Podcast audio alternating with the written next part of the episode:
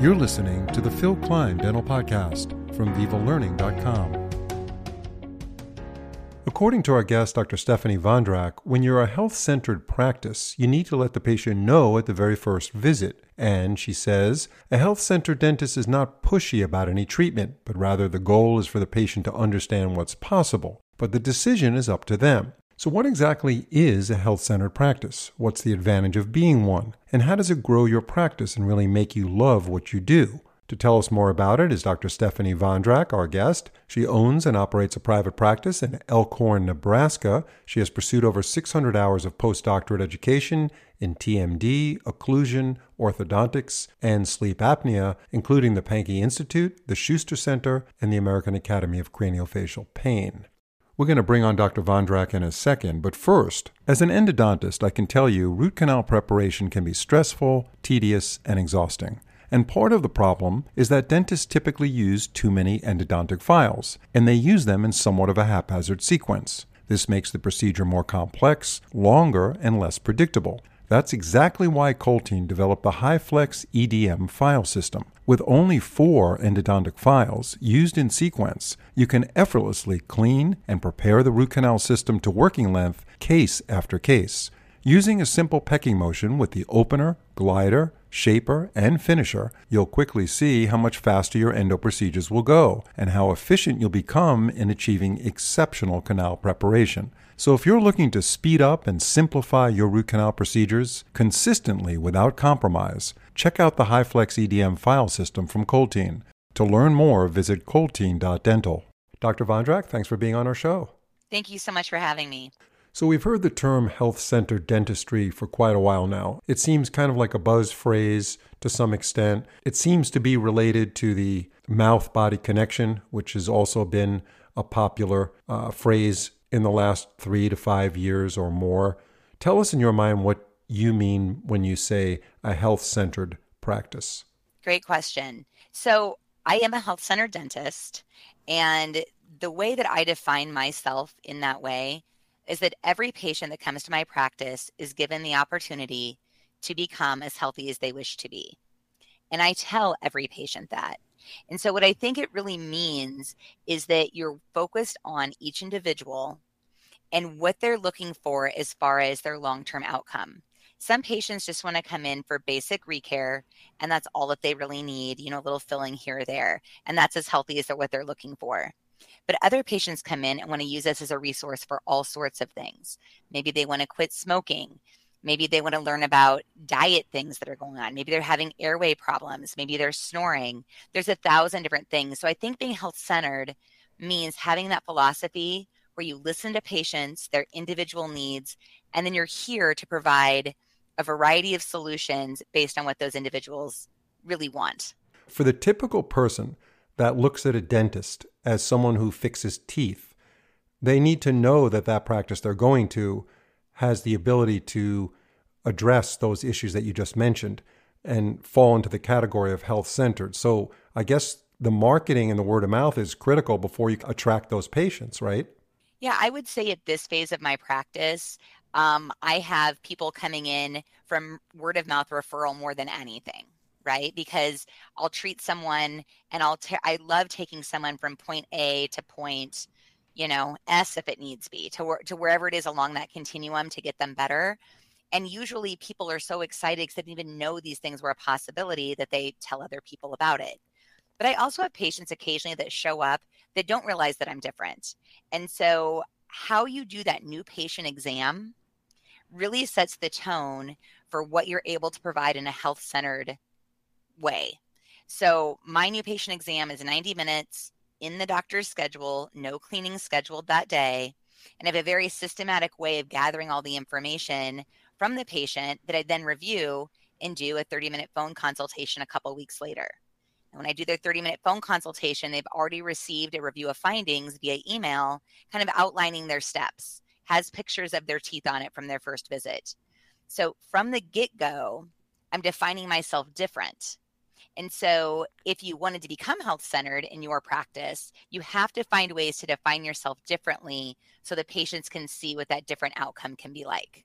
Yeah, so that first appointment is very important in defining your practice as health centered. Absolutely. Because patients don't know what's healthy in their mouth and what's not.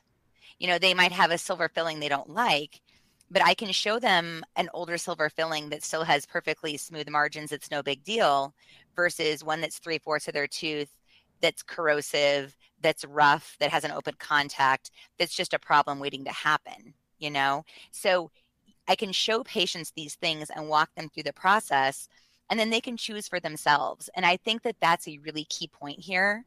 When you're a health centered office, you're not pushy about any treatment. The goal is that the patient understands what's possible, but the decision is up to them. And so I think that's very powerful for people to be in a setting where a doctor spends that much time to help them understand their body and then they get to make the decisions for themselves. How did you open your eyes to becoming a health centered practice? Because that's typically not the um, traditional path that a dentist takes when they graduate dental school or graduate school in a specialty program or whatever, or they do a residency. So you kind of transformed your practice with this health centered philosophy of care, which has been very successful for you. And I want to talk about that, how this has affected your financial outcomes. But what opened your eyes to it? And then tell us how it has improved the financial outcomes of your practice as well as your quality of life. Sure. So, you know, right out of dental school, I'm one of these people that loves to learn. You know, I wanted to keep going. And so I started my CE. You know, I graduated in May and my first course I flew to was in in July. And so one of the places that I went that first introduced me to this idea was the Pankey Institute. Then I did some work with a place called the Schuster Center. And I just would piece together all sorts of different people that I was inspired by to kind of fine tune how I was going to do it in my practice. So there's lots of, there's other people besides me doing it this way. But what I really found was that once I could find something I was so passionate about, which was making sure that the patient ultimately has the choice as to what they want to do, there's so much dentistry that you can provide for people that can help them. And it really did change my practice. I mean, I'm usually booked out six to eight weeks, which is a little longer than I want to be. But it's happened because when you do this and you provide these plans, people might not be ready, but then you save them. And have people call me up a year later, two years later, hey, Dr. Vondrak, I'm ready to start now. And it's a good thing I detailed that plan because I got to go back and remember exactly what all I told them we would do. Right. But when it's on someone else's timeline, they will treat themselves as it works in their individual lives. And we don't know their individual lives. So all of that's been very financially rewarding because my schedule is very full. But at the same time, it's been so personally rewarding because it's neat to see people truly get better and then maintain that work one other thing I'll say real quick is that when you're health centered, you spend a lot of time in that first 90 minute visit helping the patients understand what a healthy mouth looks like from a plaque bacterial standpoint. And it sounds silly. It sounds like something we all do, but we don't all do it. I'll see people come in that have 10 crowns that all have decayed margins. And when I spend time talking to them about really what that what's happening, you see a huge turnaround in what they do at home.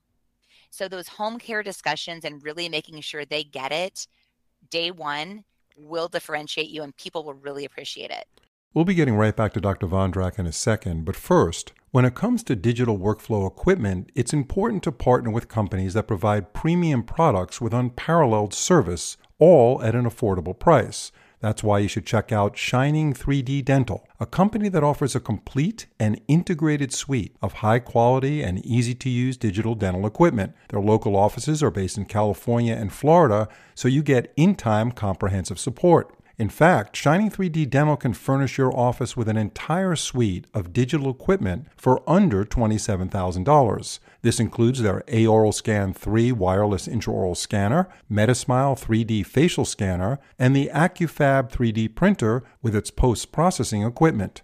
Plus, the Shining 3D Dental digital workflow solution includes cloud storage, synchronization, and software for consultation, analysis, and design.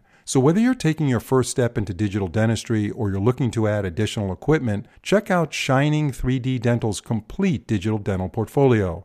To learn more, visit shining3ddental.com. So, that 90 minute initial visit that you have with the patient, first time they're coming to your practice, I guess you do quite a lot of listening in the beginning or the front end of that visit, right? You want to be able to absorb as much as you can about the patient to sort everything out as far as what services would be best for them and the priority of delivering those services. Is that right? Absolutely. Yeah, there's no actual, they do not leave my appointment with a treatment plan. They don't leave my appointment with a referral to a specialist unless there's a something that I think is going to be emergent problem. I am just there to learn about them, to listen to their needs, and I'll show them possibilities. When we go through their intro photos, I'll say, see how healthy this tooth looks. Look at this tooth. It doesn't look quite as good, does it? You know, and I do some of that co-diagnosis where I talk them through it. And then I say, these are things that I am you know, would like to spend some time looking at. So you're prepared. There's a good chance we're going to talk about the lower right quadrant, or there's a good chance we're going to talk about a sleep study. And then when we meet for the phone consult, it's not like they're blindsided. I've talked them through that whole appointment and I've listened to their concerns as we've had this discussion. But no treatment plan is given that first day. I want to really spend time making sure I understand what they want and what's really going to help them. And what happens on the subsequent phone call that you have with them? Sure, I send them a written review. I have everything outlined as far as this is this is what looks great. These are my concerns. This is where I would start. And we go through. I have their intro photos printed on my review, and then I sometimes I'll even put pictures of like dentistry that I've done so they can learn like this is how we'd like it to look. This is how it currently looks. Is this something you're interested in? So they get one email that's my review that has all of that information. They get a second email that's a financial considerations. On there, I give, you know, payment options and what everything costs and all of that. And then at that review, typically people accept treatment. Sometimes they have to wait and think about it, but then I can schedule them from there. And part of being health centered is how you schedule also you know, I'm not trying to run as many people as I can in and out of my office. I like to do quadrant dentistry. I like to do as much as I can in one setting so that I can just get everything healthy in a quadrant and then it's done. So I tend to see fewer patients when I'm doing restorative dentistry and do more at one time because I, I feel like that's a better service to the patient. So after that initial visit, that's 90 minutes, you work it all up. Is not a, you don't give them a treatment plan, but you do email them that information that you described. When is the phone call with them? After you send them those emails, you schedule the call? Oh, sorry. Yes, I email the same day as the phone call generally sometimes the day before if i'm really if i'm really ahead of the game but typically let's say if i had seen you today for a new patient appointment on the 3rd i'd probably see you back in 2 weeks and i tell them be expecting an email from me the same day as your phone consult. I always do my phone consults at the end of the day so that i'm not going to ever um, be in a rush to see another patient. So i'll say I'll, I'll email it to you that day. Please just have it up on the screen when we talk and then i go through it with them and then that's it. And then they can decide from there. So from the day I see them for the exam, it's usually about two weeks, and they get the email that day, the financials that day, we talk that day, and then we move forward.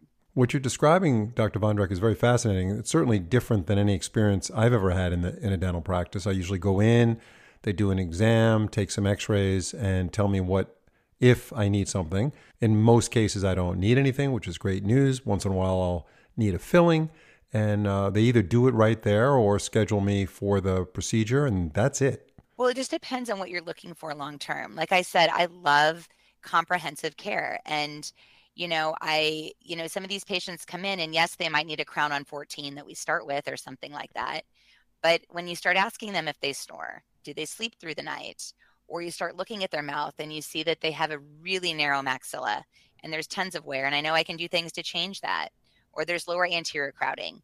It's really hard chairside to be able to go through all of those different facets of treatment towards a very comprehensive plan. In whatever time you have their chairs it's just really difficult to do. So when i lay it all out they may or may not pick all of it or they may say i'm going to do phase one and phase two this year but i'm interested in invisalign for next year. Great you let me know but you start painting a picture of what health could look like and, you know, a lot of people in this country are very interested in getting healthier. Yeah, without a doubt. But we, unfortunately, we have declined uh, in America as far as our health. We are kind of a sick country overall, unfortunately. Tremendous amount of patients and people are overweight and marginal diabetic. And so, you know, we're all aware of that. And there's a lot of reasons for that. But we need to really improve our health. I know patients are aware of it. It depends where you are geographic, you know, what part of the country, what what's sure. part of the demographics you're talking about. But yes, um, I think we're that's all. where I get really passionate. We have the chance to do it. Yes, yeah. yes. Well, you know, the patient see in the healthcare environment, the dentist is the most frequently visited healthcare provider, and that's why mm-hmm. I've done recent podcasts with some really brilliant physicians who specialize in throat cancer, and that's going to be released sometime in the future. I don't know what the schedule is, but this Dr. Kamal, K A M A L, he talks about how important it is to screen for throat cancer, which is very much related to HPV. And there's so many things that the dentist can do to, you know, move towards uh, a, a more of a health-centered approach. But again, I don't know how much of this stuff is taught in dental school. The dental school curriculum is packed. You know how dental school is. It's almost impossible mm-hmm. to add anything new. But you're amazing. I mean, you took a continuing education course. You weren't even out of dental school a year. That's like, wow. That's impressive. And these courses that you're taking are from really super elite groups of, of mentors, which I think is a really good thing to do, especially when you get out of dental school, just to form your opinions and try to learn what the opportunities out there as a healthcare provider. But I think it gets you excited, Dr. Vondrak, as a practitioner about your career, right? Being health centered. Absolutely. It's just such a neat thing to be able to form relationships with these patients. And when you work with them and get them from point A to point whatever, and they've had dental problems their whole life, they're used to going in and always having a problem.